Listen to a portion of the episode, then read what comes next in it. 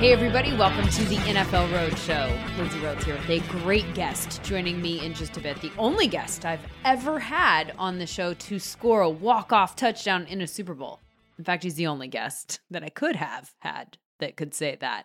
It's Super Bowl fifty-one star James White, who just retired after eight seasons with the New England Patriots. Most of that time spent tormenting linebackers in space and putting up points for my fantasy squad's sneaky solid running back, playing P P R formats, that guy. And I'm eager to get his thoughts on other running backs around the league, including the ones who are taking over his job in New England. We'll see if we can nail down any kind of pattern of predictability with that offense. I'm not optimistic. I am optimistic about the Dolphins, though. One of two three and oh squads left this year, though the Giants could join them tonight.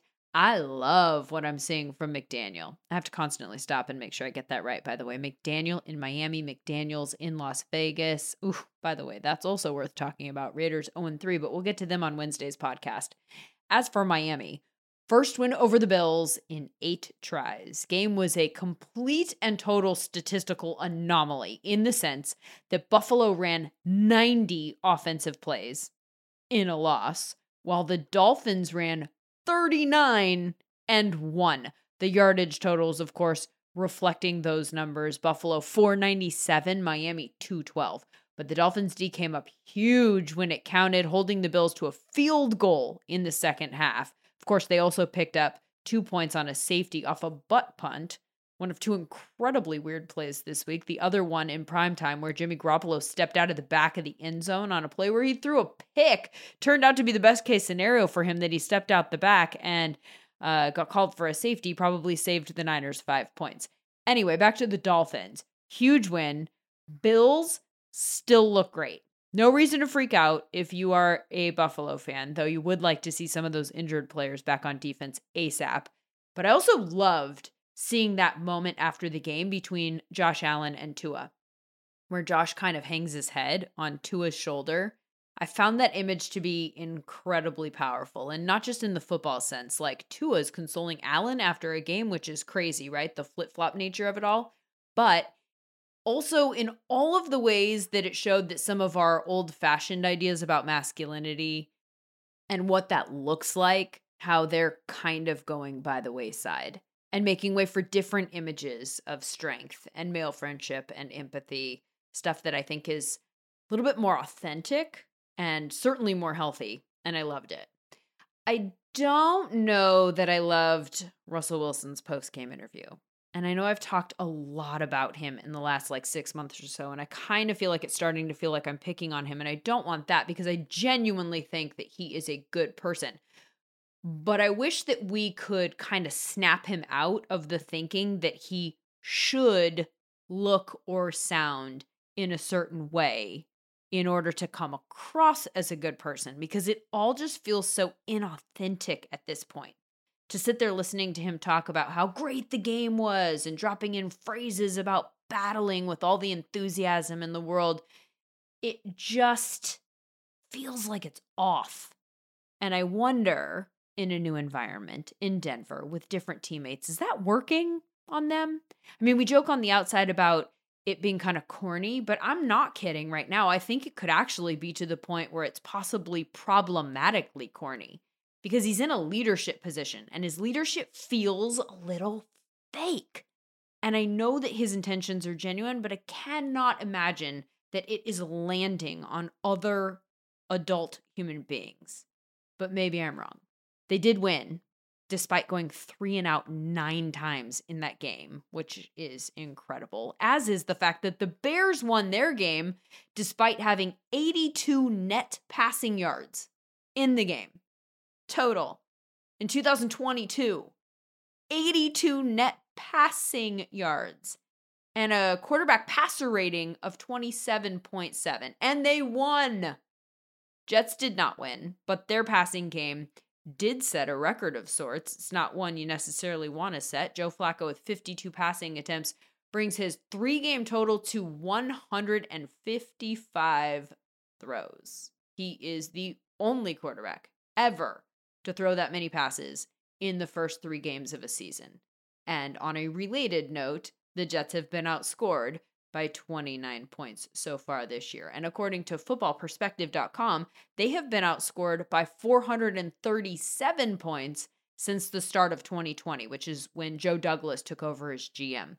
The next closest there is Jacksonville with three forty-four, followed by Detroit at two eighty-two. On the flip side, Buffalo has outscored opponents by three hundred seventy-three. So that's an eight hundred ten point differential between the A F C East's Jets and the A F C East's Bills. And one more note about the Bills, by the way, coming off the loss. They're still moving the chains on eighty-two percent of their four-down opportunities. It's the highest rate in the league. Dolphins are number two in the league when it comes to moving the chains. Uh, Eagles three, Jaguars four. So a lot of very good teams here at the top. And yes, I included the Jaguars in that category. It's going to take some getting used to for me too. But how about this? Tied for fifth, the Browns, hmm, and the Cardinals. The thing about the Cardinals is that they're actually going deeper into their set of downs before they convert a first down. Just eighteen percent of their first downs have led to another first down. That's actually one of the lowest totals in the league. So how are they fifth in the league at chain moving rate? Uh, I'm very technical here. Um, it's fourth down. It's the number of fourth down conversions. The number of first downs that they're picking up on fourth down is by far the most in the league. It's sixteen percent. sixteen percent of their first downs on the year have come on fourth down. Just crazy. Maybe not sustainable, but I don't know. Also notable here, Vikings very good on early downs with sixty percent conversion before they get to third down. Uh, Cowboys worst in the league on first down. They're converting just fourteen percent of their first downs into first downs. But the Chargers aren't much better. Just a fifteen percent first down conversion rate on first. That's up from eleven percent last week, which was dead last. And that brings me to the Chargers. I know you're wondering, how did it take you, of all people, this long to get to all that sadness? Ladies and gentlemen, denial. That game was brutal. And I don't mean the loss, though that too. I'm talking about all of the injuries that this team is now dealing with moving forward. So we already had Herbert banged up going into the game on Sunday, and I did not think that he should have played in that game. But Rashawn Slater now has a torn biceps, probably out for the year. And yes, the singular form of biceps is biceps. Now you too can notice the many times that injury is described inaccurately. Joey Bosa hurt his groin. J C Jackson has an ankle injury. Keenan Allen has a strained hamstring. Corey Lindsley has a knee injury. I am sad. So I'm going to turn now to my guest to cheer me up, as he has done before in the form of solid fantasy production. It is newly retired three-time Super Bowl champ, James White. Let's break the huddle. Hurry up, let's go! Two on two on two. Ready? Ready. So how is retirement going? It's going well. I mean, I...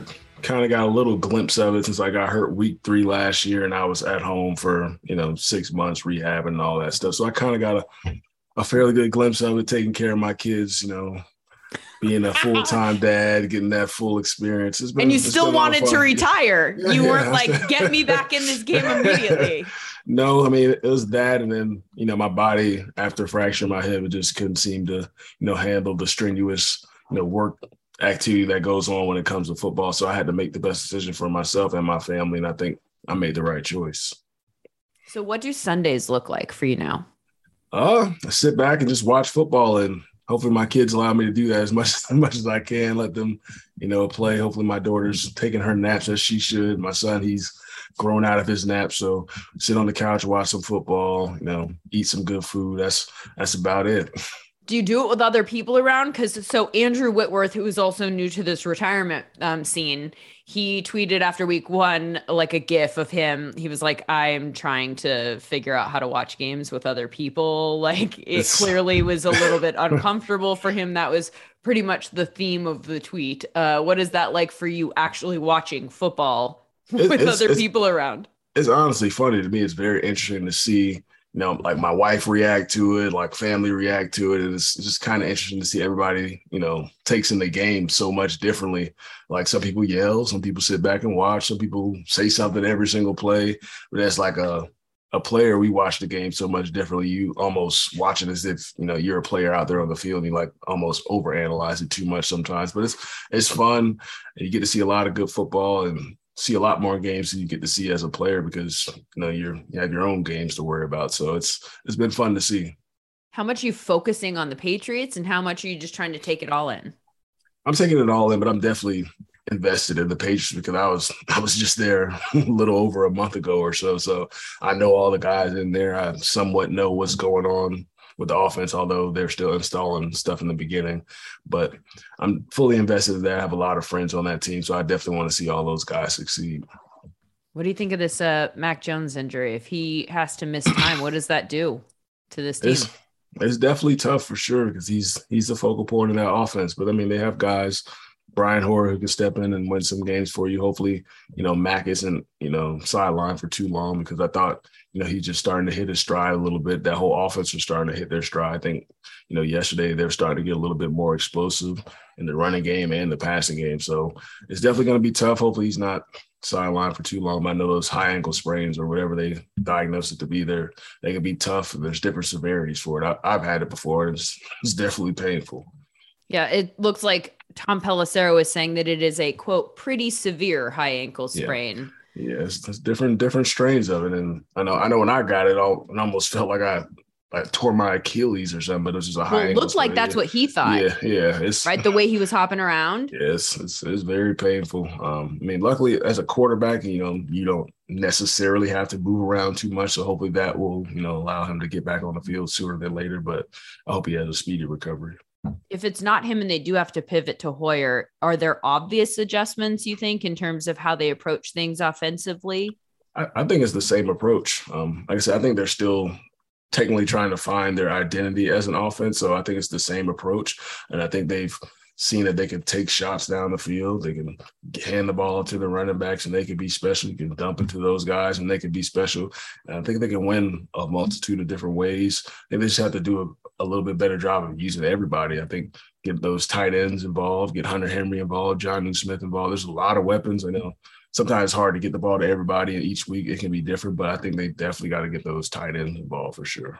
Well, I guess the good news is that there is no one way for the Patriots. That's the mm-hmm. thing that all of us know from observing you guys over the years, is that uh, those of us in the fantasy community who are trying to follow along know you can't count on anything being consistent. Um, I do a fantasy show on Sundays, and the other fantasy analysts were like, play Nelson Aguilar today. Um, and they had all these reasons. And I was like, silly rabbit. Like, there's no yeah, way you yeah. play Nelson Aguilar today. Like yes. what looks obvious is yes. never obvious. And then nope. they were like all day, like, well, Devontae Parker, why is it Devontae Parker? I was like, it's your fault. Yeah, they're Patriots. You should know better. You should know better. It's going to be a different guy every week.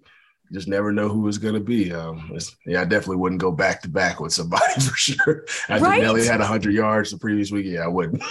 Is that purposeful? Like, are they always going to pivot from somebody who had a good game, or is it completely like what?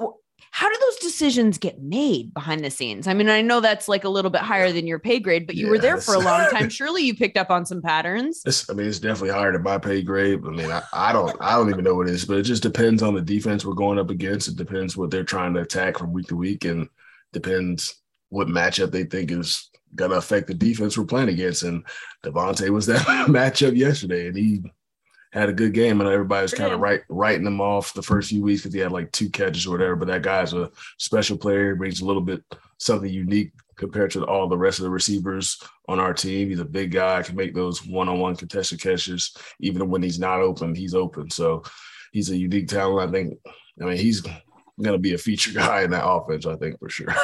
I, I want to get to the matchup that was specifically yesterday's game for the Patriots, because they played a very good team in Baltimore. But first, I do want to follow up on that thought process and ask about the running backs, because mm-hmm. that's, you know, widely known that like it's going to be a different running back every week and that they rotate people through that backfield. I told you before we started recording, I had you on my fantasy squad for several years because you're the only one I could actually count on being involved because of your pass catching role and your third down situation. Um, what is it like to be a part of a rotation like that, where they could go to you to a ton, they could hardly use you at all? I'd imagine that that takes a specific kind of running back. Yeah, I mean, you have to be locked in at all times. It, like I said, depends on the score of the game, depends on the flow of the game, depends on the game plan. There's a lot of, there's a lot of things that goes into it. Everybody has to stay up to speed. It could be somebody getting hurt. You never really know. And each week your number may be called a different amount of times. You got to be willing to accept that. And like I said, when you're when you're winning football games, you can you can do stuff like that. If you're, if you're not winning, then it could be a little bit a little bit harder to accept. That's for sure. Looks like Ramondre Stevenson is maybe getting that third down pass catching back work that you used to get for them. Um, how do you see him developing in that way? I think he's going to be, he'll be great at it. That's what the, the role that they want him to take over. He's, he's actually like a bigger guy, but he's very quick on his feet, like myself. And it's really impressive to see. He can, he can run the routes. He can catch screens. He can split them out wide and he can run routes. So he's a unique talent, and only in his second year, he'll continue to grow and grow. But I was excited what I saw from him yesterday. I thought he got more and more confidence. He was getting a little, little chippy with the defense as well. So that was that was fun to see too. But he he could be a special player. I think Damien could do it as well. I think they can use him more in the passing game too. He's a big, strong, explosive guy. Both of those guys are, like I said, I've been able to work with them, practice with them, see how they've grown, you know, since they first stepped into the building. And I'm happy for both of those guys. I hope, you know, they continue to have a lot of success. You just framed the entire answer in such a Patriots way, by the way. Like the, the Patriot way is still strong in you, James. You you said, so I asked you a question, and then you answer the question without affirming that the premise of the question is actually correct. You said, if that's the role they want him to take over, I think it's he'll true. do great. Like, is this a specific training course that you guys go through there in New England? How to answer without answering? No, I mean, it's true. I don't know if that's what they want him to take over. Damien's Damien's done some third down. He's done some third down. Ty Montgomery's done some third down, but he's hurt. So I, I, I don't know. I, I don't know. It is I'm, true. I'm it not sure what true. they want to do. You guys are so careful though. Yeah. Does he talk to you? But seriously, like in the in in preseason and training camp, is this is this like a class that you guys take where he where he co- and I'm not, I mean, I'm kind of being sarcastic, but I'm also being serious. I totally get it. For reasons, I mean, it makes sense, right? Like, don't yeah. give anything up. Don't give other people, don't put them in a position to have to talk about the things that yeah. you said on accident. Like, be careful. You got to yeah. work the system to a degree. And I'm, I'm wondering, because people come from other teams and then go to New England and they all of a sudden the they change up the way that they talk. Yes. Yeah. Is this like, Does does does P R have, have a conversation with everybody? Is this like a group meeting and training camp? How does this happen? I mean, Bill, he talks about it all the time in the team meeting room. Just speak for yourself. Don't talk about your teammates. Don't talk about injuries. Obviously, you can give your teammates compliments and things of that nature, but you know, don't put too much out there where your teammates have to answer questions that they're not expecting to answer and things of that nature. But he'll always bring it up. Just speak for yourself, most importantly, and don't give too much information, obviously. So I think that's the most important thing. You don't want to give teams bulletin board material. You don't want to give them anything that's going to help them beat the Patriots. So that's another thing too.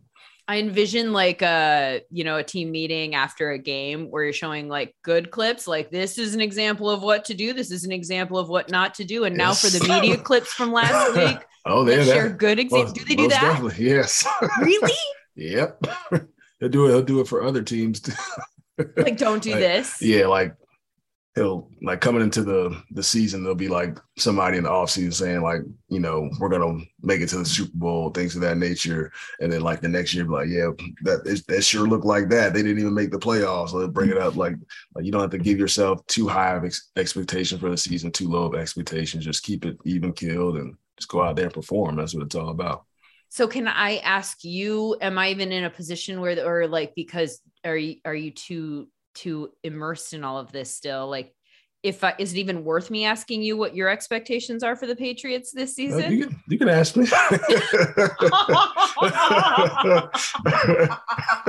You can ask me.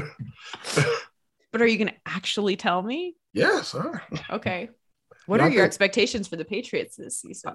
I think they're a playoff football team. Obviously, if Mac is hurt for a little bit of time, I think that affects it some because you have somebody stepping in there who hasn't necessarily played, you know, that type of football in quite some time. The Hoyer hasn't been a starter in some years, but he's capable of winning you some games.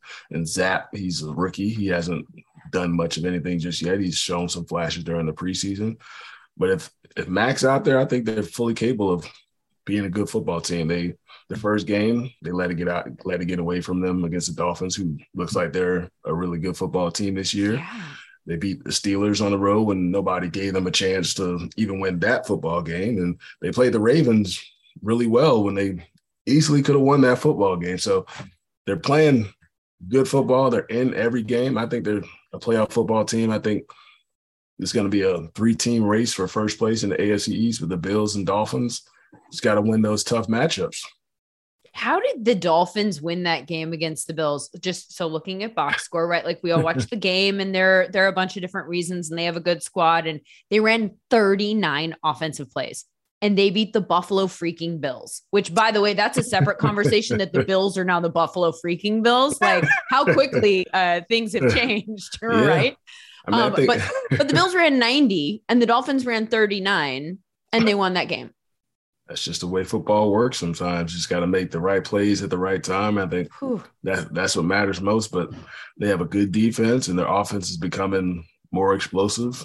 Tua is seeming to grow into his own and making making the throws that a lot of us thought he couldn't couldn't make. So like I said, they're playing complimentary football and everybody's rallying behind them. I think I think everybody backing them on his team and the media and things of that nature, maybe that's giving them a little bit more confidence, more reassurance.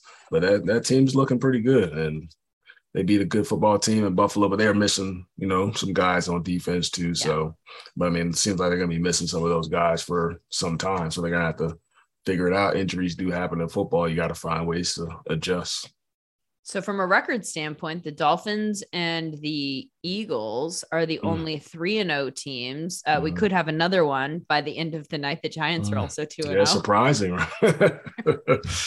Trying to say that without giggling, but, uh, you know, it's entirely possible. And it is entirely possible because they got yeah. the Cowboys, and the Cowboys mm-hmm. have a lot of issues right now.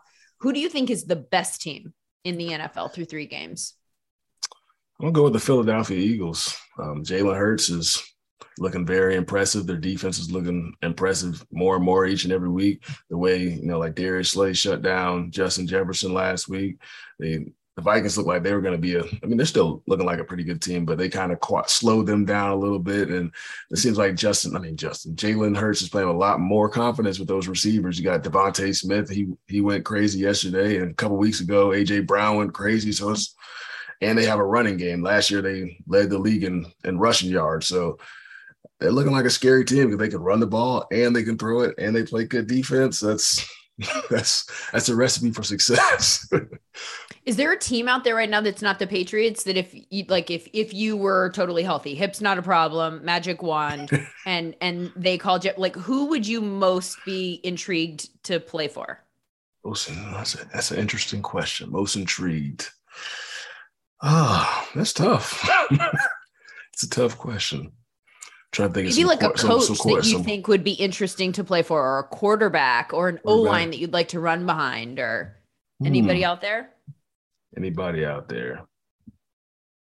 Oh, tough choices. Some I always said it'd been cool to play with Aaron Rodgers, but they have some some good backs over there, so that might not have been the best spot for me. Uh, Let's think. Well, take that out. Take yeah. that out of the equation. Take there are no running backs. There's no, no running backs. Every running back is a vacuum, right? Like there, every single job is available to you. Would yeah, it be got, the Packers? Yeah, I got the opportunity to play with you know the greatest all-time Tom Brady, so to be able to play with a guy like Aaron Rodgers, who's next to being one of the greatest of all time as well, would have been a cool thing to do as well. And I played college ball in Wisconsin, so to be able to play in front of Wisconsin fans again would be really cool.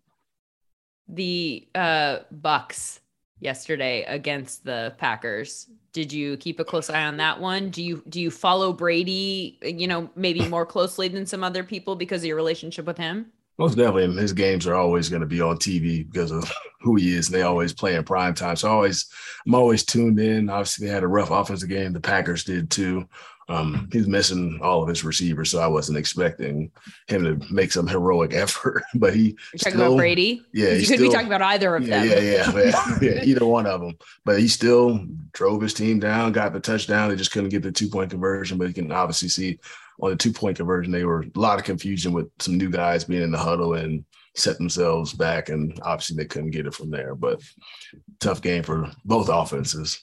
Were you like the rest of us where when um, Tom Brady got the ball back with three minutes left, down eight points, I I was like, well, one hundred percent touchdown. Like they haven't yep. done anything offensively yeah. for the entire game, but we and, know and that they're going to score on this drive, and he, and right? Yeah, if, it, if they're able to keep the game close and he has the ball in his hands, at that point in the game, yes. I'm like, okay, they can win the football game. They were still down eight points or whatever, so they had to get a two-point conversion, and once they got backed up, it's like, kind of hard to convert convert a two-point conversion from there. What, what changes on a drive like that for him? Because clearly it's not just like, oh, he's clutch. He would he could do that on every mm-hmm. drive. You know what I mean? There's something that shifts though. And I wondered at that moment, I was like, I think we're going to see a lot of Fournette. We might see a lot of Gage. Like on this drive, I wonder if he's going to the guys that he just knows can get it done. It's or, like, or does he not change in that way? And he just is still yeah. reading the defense and going where the, uh, what, what is it? He's still going to read it out and find the open guy. I think it's just like, this is all I got right here. This is the final drive of the game. I have to be laser focused, and I can do it for one drive with the guys I have, no matter who's out there. He's going to find the open guy, get it there, and he's just done it countless, countless times. I think everybody knows if he gets the ball with a minute left, a minute thirty left, two minutes, and he's down whatever, three, six, seven points, he's going to find a way to score a touchdown. I think this is his mindset. Everything that happened prior to that to that drive is it's a race. Like I'm laser focused on this. Yep. All I have to do is get my field, get get my team down the field on this drive. I can execute just one time, and we can get it done. And he just finds a way to make it happen every time. Can you sense a shift in the huddle, or like what is it like to be around him in those moments? I think you just know the standard that he has for himself and the expectation that he has for himself. And when you step into a huddle with a guy like that, you have ultimate confidence because you've seen everybody. I mean, most guys in the huddle with him have grown up watching them. So they've seen it countless times. So you're like, man, if I just do my job, we can win this game. Just, just this one drive. Like, forget what I did prior to this. Let's just make it happen and we can win the game. So I think that's just what all what it's all about. That drive in the Super Bowl where uh, you were the guy that he went to in those moments. I mean, is is that like uh, the best moment of your life? It's definitely one of them. Definitely one of the best moments for my. I mean, kids, yeah, marriage. Yeah, yeah, okay, yeah, let's yeah, tap the yeah, obvious yeah, bases yeah, that we yeah, need to so that nobody yeah. gets in trouble. Patriot way, right? no, don't the, don't the create unnecessary way, the problems. The, the husband way. No, the husband way. That's definitely my favorite game of my career, just to have an opportunity to perform like that and, you know, on center stage when everybody's watching. It's definitely a special feeling for me. I always said if I got the opportunity to play in a game like that, I was going to do whatever it took to help my team win. And it just so happened we went down by that many points, and I happened to be on the field that much. I was exhausted, but I found a way. I'm just trying to find ways to, to help my team, just inch and scratch and claw to get back in it. And we got closer and closer, and we were able to do it. fourteen catches, or was it fourteen yeah, catches? Or yeah, four, yeah, yeah, fourteen yeah. catches. Catches. Yeah. I, should, I, should have, I should have had fifteen. I dropped one. Oh, well, we don't need to focus on that because you didn't you didn't drop the one that mattered. You have the only walk-off touchdown in Super Bowl history. That's a pretty cool thing to it have is. To your credit.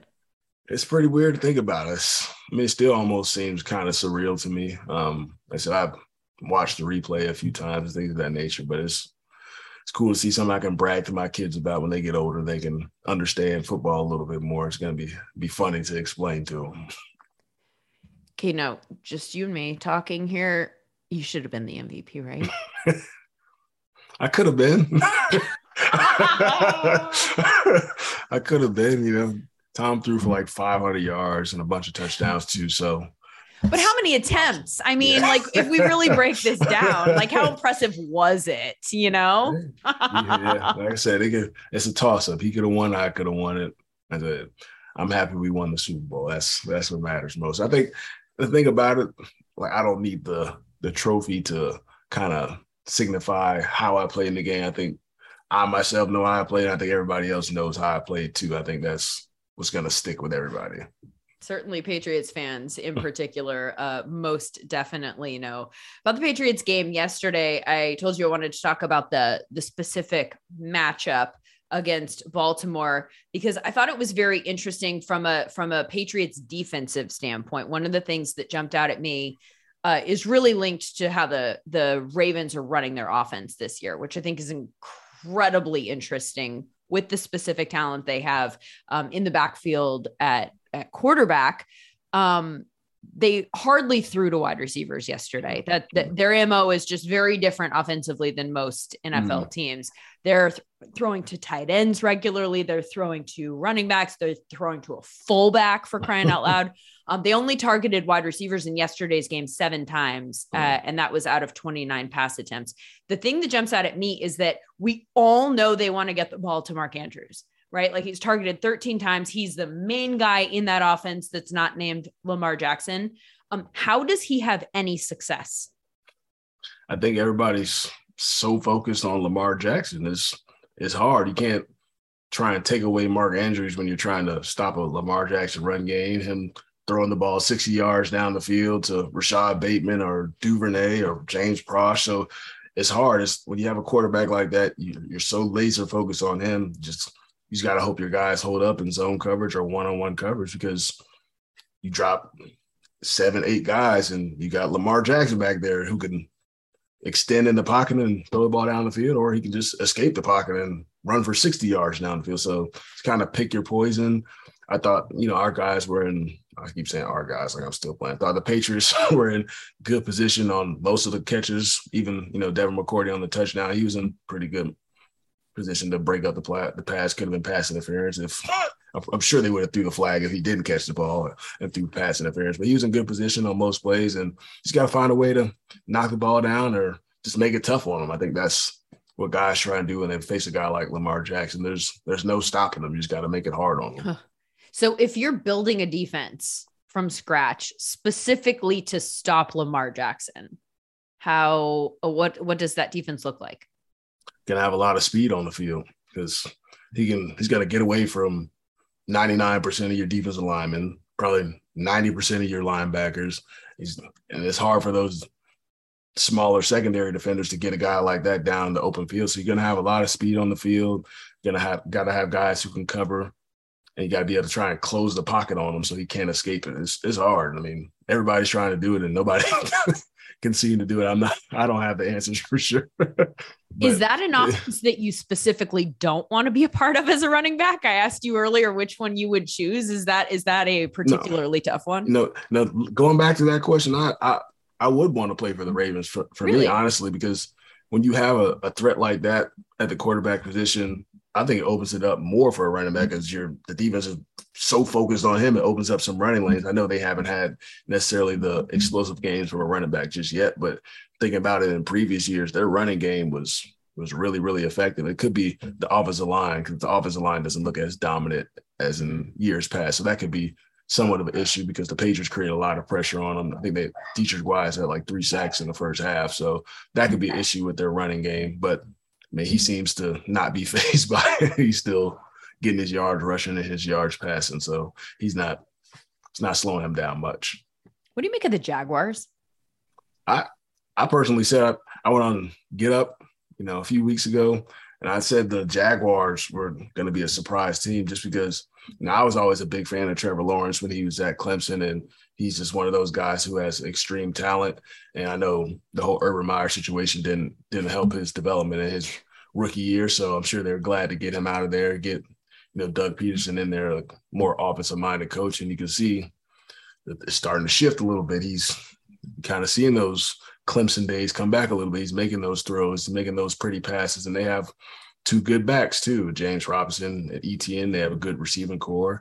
Their defense is pretty young, and I think as long as that defense plays pretty well, I think they're they're going to hold their own, especially in that division. It's kind of a toss-up.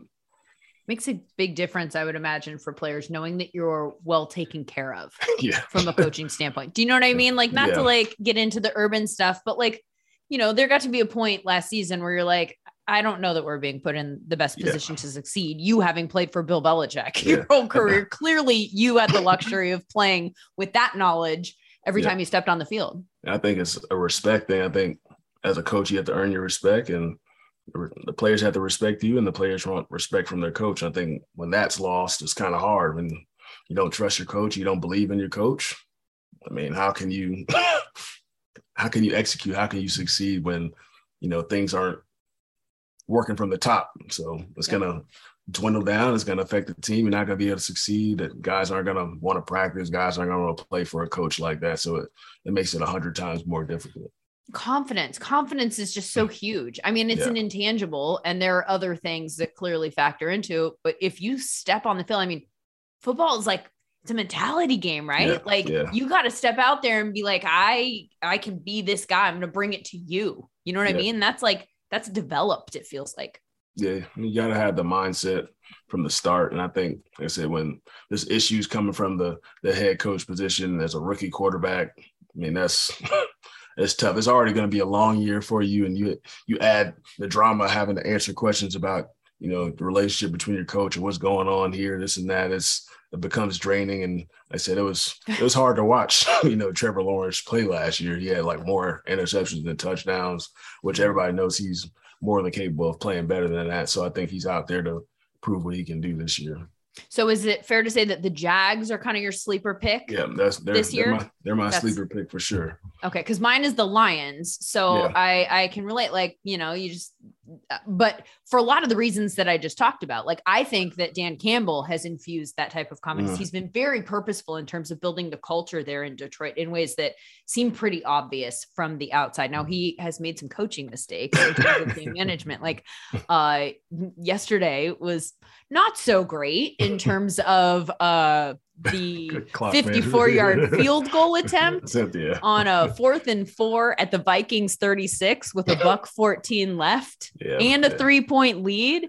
Oh, yeah, James, I love me some Dan Campbell, but I was like, dude, even if you make it, you're up yeah, six, six. Yeah, and you give them the score. ball. Oh, yeah. I don't even know. I don't yeah. even know. There was some yeah. talk this past week about um, Nathaniel Hackett in Denver yeah. and the fact that they gave him sort of a game day management type yeah. of coach. And he got just ragged on. Like people yeah. were like, this is such a bad look. This is so embarrassing. To me, I think it's humble, humbling for sure. well, but also it, but also so humbling, but also humble. And I yeah. think that that is important because these young coaches, I think more of them should step forward and say, like, I, I want that help. right out of the yeah. gate because mm. they can all use them. We see that happen across the board. Yeah. Young coaches making that mistake. Like Dan Campbell, again, mm. you know, did that. And, it, and you know, the second he walked off the field, he was like, that Man. was so yeah. dumb. Yeah. And you know that it's dumb, but somebody who's sitting at home on their couch with no pressure whatsoever, doing the math in their head with nothing else coming out. into their head. Coaches have so much information flying around, like to have someone who can remain calm and be like, you should punt. You should go for it. Yeah. You know, whatever. Yeah. Like there's something to that. Yeah. I think every coach should have that because there's so much going on in the game. You worry about the offense, you worry about the defense, you worry about clock management, you worry about this and that. People arguing on the side, like you argue with the refs. There's so much going on during the game to have somebody who, you know, can be in your ear at whatever certain points during the game, whether you should go for two, whether you should kick here, whether you should punt here, let you know how much time is left and things of that nature. I think every coach should have that because it makes the flow of the game a little bit easier. And if if you don't necessarily agree with what they're saying, and that's fine too. So, but as long as you have somebody in your ear trying to help you out, I think two voices are better than one. It kind of helps yeah. you consolidate things. But I think it was, I think it was good to see, you know, him make that decision. Obviously they still have other issues going on with that offense. They can't quite seem to get a rhythm for whatever reason when they have all the pieces in place, I think, to be a pretty good the offense. Broncos. Yeah. The Broncos do. I think they, did you think, think that this was going to be a good offense? I thought so. I mean, they had the receiving core. You got Jerry Jeudy, Courtland Sutton. You got two backs, Melvin Gordon, Javonte Williams. Then you got Russell, and the offensive line was pretty good last year. So I thought they would kind of hit the ground running. But they go, they didn't play any preseason games together, so maybe that had a little bit of an effect to it. I don't know. I don't know whether it's play calling. Russell doesn't look very comfortable back there either. So it's a, it's a little bit of uh, everything out there. I don't know quite what it is, and even his clock, Nathaniel Hackett's clock management has been somewhat of an issue too. So they got to get a lot of things figured out, especially if they want to be competitive in that division. I know they're still in good position. They've won the last two games, but nothing's been very convincingly. Doesn't look very promising when you're watching the games there. it's, it's kind of hard to watch because you expect to see like the Russell Wilson that we've you know, come accustomed to seeing in Seattle, making those shots down the field, making those, extending those plays and, you know, helping his offense, you know, be explosive. And they really haven't been. So hopefully they can kind of get it going because they have the pieces. Um, got to figure that out sooner than later. Let me get your take on that backfield because uh, you've got Javonte Williams, you've got Melvin Gordon. I always contend like so much of football fandom is now driven by fantasy. fantasy I think yeah, people who person. look at it, they want to see one person, one hundred percent. So, but, but that's not what we're seeing actual N F L teams do yeah. most of the time, right? Like the Jets bring in Breece Hall. And I, I was like, Michael Carter's pretty good. Like we're just going to throw him away. And he's yeah. young. Like it doesn't make any sense that the second that we bring in a younger running back, we become so enamored with it that we want to throw the other guy away. Mm. And we want clarity yeah. from a fantasy standpoint. Yeah. What is your take Who, on the most touches? Yeah. What is the ideal backfield? What does it look like in terms think, of uh, one guy, two guys, multiple guys? What, what is ideal? I think you got to have two or three guys who are fully capable of possibly carrying the load. And I think you have to have two guys who are pretty good talents that can possibly do the exact same thing or they do two different things. I like what uh, Green Bay does with A J Dillon and, and Aaron Jones. You got two different body types, a guy who can ground and pound it, got a guy who's explosive. He can he can run between the tackles too. He can catch the ball in the backfield. I think it's great because the defense has to know who's in the backfield. Aaron Jones comes in the game, they may treat it differently than when A J Dillon's in the game, or you throw both of them in the backfield, they got to figure out how they want to play it. I think it's best to have at least two, maybe three guys who can, you know, effectively change the game. What do you make of uh, the Colts at this point in the season? One, one, and one, and just one of the, that, that loss was, you know, so yeah, bad. I mean, yeah. just so bad sky is falling material, right? Against a Jacksonville Jaguar squad that we've now established is better than I think a lot of people yeah. expected to be. This isn't like the Jaguars of old that they went yeah. to Jacksonville and they got stomped by an incredibly bad team. This is a good team, but um, it feels very dependent on a handful of people, yeah. maybe. I honestly don't know what to think of the Colts. Even last year when they had to play the Jaguars to get into the playoffs and they, they didn't win it last year. It's just like one of those teams are just, just so hit or miss, but I think they could be a very good football team. I think they have a really good defense, and they've had it for the past few years. I think it's heavily dependent on Matt Ryan and that passing game. I know they have Michael Pittman. I think they just have to find a second and third guy to, you know, get those get those catches for him because that receiving core hasn't looking hasn't been looking too good to me. I know they have J T. I love him. He's he's great, but they're gonna have to take some of the load off him. He can't get those thirty carries a game and have to rush for one eighty to, to win the football game because they've seen it. That doesn't necessarily result in them winning the football game. So you have a back like that. You have a, a pretty good quarterback in Matt Ryan. Then you got to find ways to create some plays down the field because defenses are going to stack the box to stop Jonathan Taylor. So it should, I would think it would create easy access throws for guys down the middle of the field or on the outside. So I think they got to get some more production out of their receiving core. Last question for you about another running back near and dear to my heart, as I am now this season a Chargers fan. um, uh, Austin Eckler, mm-hmm. his usage this year. I know he talked a little bit in the offseason. There was talk about maybe wanting a little bit less volume so that he mm. could, you Last, know, stay yeah. healthy yeah. and and really still be fresh for a playoff push. I don't know if I love a game plan where he's getting four rush attempts. Yes, yeah, that's four, not... four for five. Like what? Because yeah. to a degree, you, you need to develop some sort of yeah. a rhythm. I had yeah. him on a radio show that I do, and I was like, "How many carries do you need, you know, to get yeah. into a rhythm?" And he was like, "One. I'm ready all the time," which is, by the way, a not, great answer. Yeah, yeah, no, uh, that's not caller, true, I don't no. know if that's, it's accurate. That's, that's not true whatsoever. But I think a guy like that should get at least fifteen to twenty touches a game, whether it's fifteen carries, five catches. He's a guy who can score at any point he touches the football. So I think they got to do a better job of using him, not just handing it to him, splitting him out wide, throwing screens to him, moving him around. Just get the ball in his hands. I know they've been missing Keenan Allen the past few weeks. So, you know, line him up at receiver a little bit more. Just find a way to get the ball in his hands. And he's one of those best running backs in the league. I I call him the touchdown machine last year. It seemed like every time he touched it, he scored a touchdown. So just got to find a way to, to get it to him as much as possible. Okay, I said last question. I lied. Should they have played Herbert yesterday? No. I don't, I don't think so. The way he was moving on that field versus the Chiefs the other week, I I thought he should miss at least one or two games or however long it needs to take for him to, you know, feel better. I, I hate to see guys, you know, try and quote unquote tough it out when down the line it's gonna feel like it's gonna affect you. Maybe maybe not even this year, but some somewhere down the line. I think guys gotta do a better job of being smart and doing what's right for their body. It's it's hard to watch guys, you know, gimping out there, looking looking beat up for sure. I think he should have he shouldn't have played. Staley said after the game, like, it might be a while before he is good. And yeah. maybe that's what factored into their decision. Like, if it's not a game or two until he's back to being himself, and they have built themselves, uh, I think that they think that they've built a squad that can go for it this year. So you can't afford to sit him out for too many games. My guess yeah. is that there's some, that's part of their yeah, that, calculus I right think, now. I think that's, that's some of it, because they have a, on paper, they have a really good football team. Everybody had high expectations for them to make it to the Super Bowl and possibly win it. But at the same time, that's your, your franchise quarterback, and you're willing to do all that to possibly mess him up for a year or two. Like, is that really worth it? Or do you sit him out a few weeks and maybe possibly he feels a, a little bit better and then he can finish the season out strong type of thing? I don't know.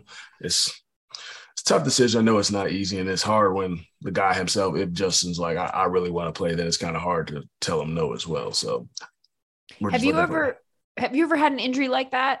Rib cartilage? No, I've never had a rib injury at all. So I've, I was fairly lucky when it came to injuries, aside from fracturing my hip, which is quite the one of the worst things possibly. Lucky, lucky, lucky, yeah, very yeah, unlucky. Yeah, yeah. So, but it caught up with you. Yeah, it caught up with me. Being, I always prided myself on not being able to, or not being in the training room. I tried to stay away from the training room as much as possible, but obviously it's uncontrollable.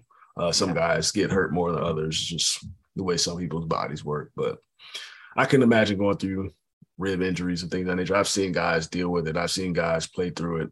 I know, like, Julian Edelman, he's messed up his ribs like a few years ago, and just seeing him every time he gets hit, it's just like like crunching over, and like, it just looks extremely painful. I know quarterback, you don't get hit quite as much, but no, but your nasty. torso yeah, torquing, is you're torquing every time you throw the ball. So I know it's painful every time he throws it. So I don't know. It's it's it's a hard decision to make. I think they're really.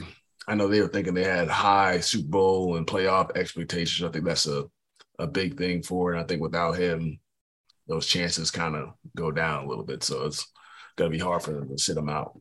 Okay. Now, last question. Is there a running back out there, put one on my radar, who has particularly impressed you this season? Ooh, DeAndre Swift.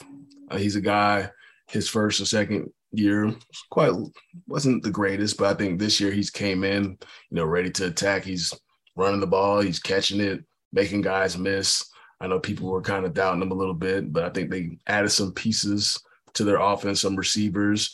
I think they're, that team as a whole has gotten more confidence. I think Dan Campbell's done a great job of trying to instill in, in those guys, because I know a lot of guys are writing the lines out completely, but Jared Goff's looked pretty good so far.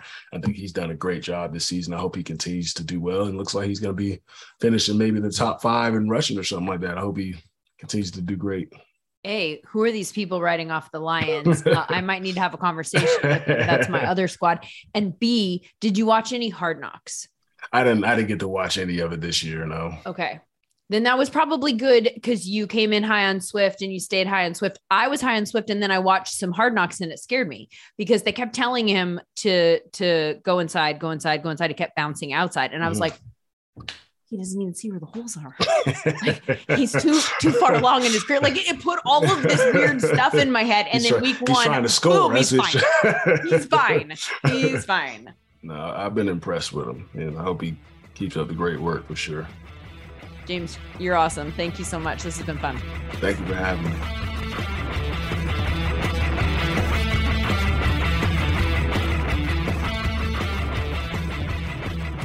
And you can find more from James on Twitter at sweetfeet underscore white. How about that handle? That is a good one. My handle, if you have any thoughts about the show, always open to hearing them. Love hearing your thoughts. Lindsay underscore Rhodes on Twitter. I'm Lindsay Rhodes N F L on Insta.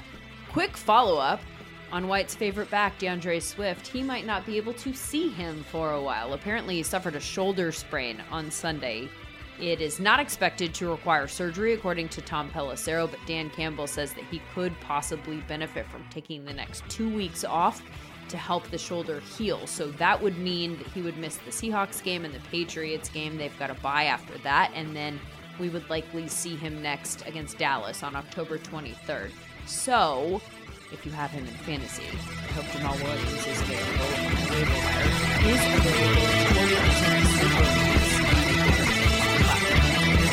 He's available in fifty-six percent of E S P N leagues and thirty-nine percent of leagues on Yahoo. Also in the running back injury department, David Montgomery, day-to-day with an ankle injury. Uh, asked if he would rule out an I R stint, Eberflus said on Monday that he didn't want to comment. So you can consider Khalil Herbert a great addition to your fantasy rosters as well, coming off a one hundred fifty-seven-yard rushing performance against Houston with two touchdowns.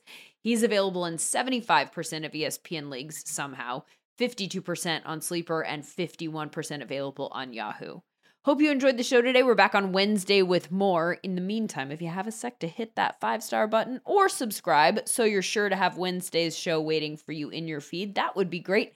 As for today's show, want to thank Brady Gardner for filling in as producer for our regular producer, Andrew Emmer, who is out for Rosh Hashanah. Shana Tova. The N F L Road Show is part of the SiriusXM Podcast Network. Have a good one, everybody. We'll see you again on Wednesday.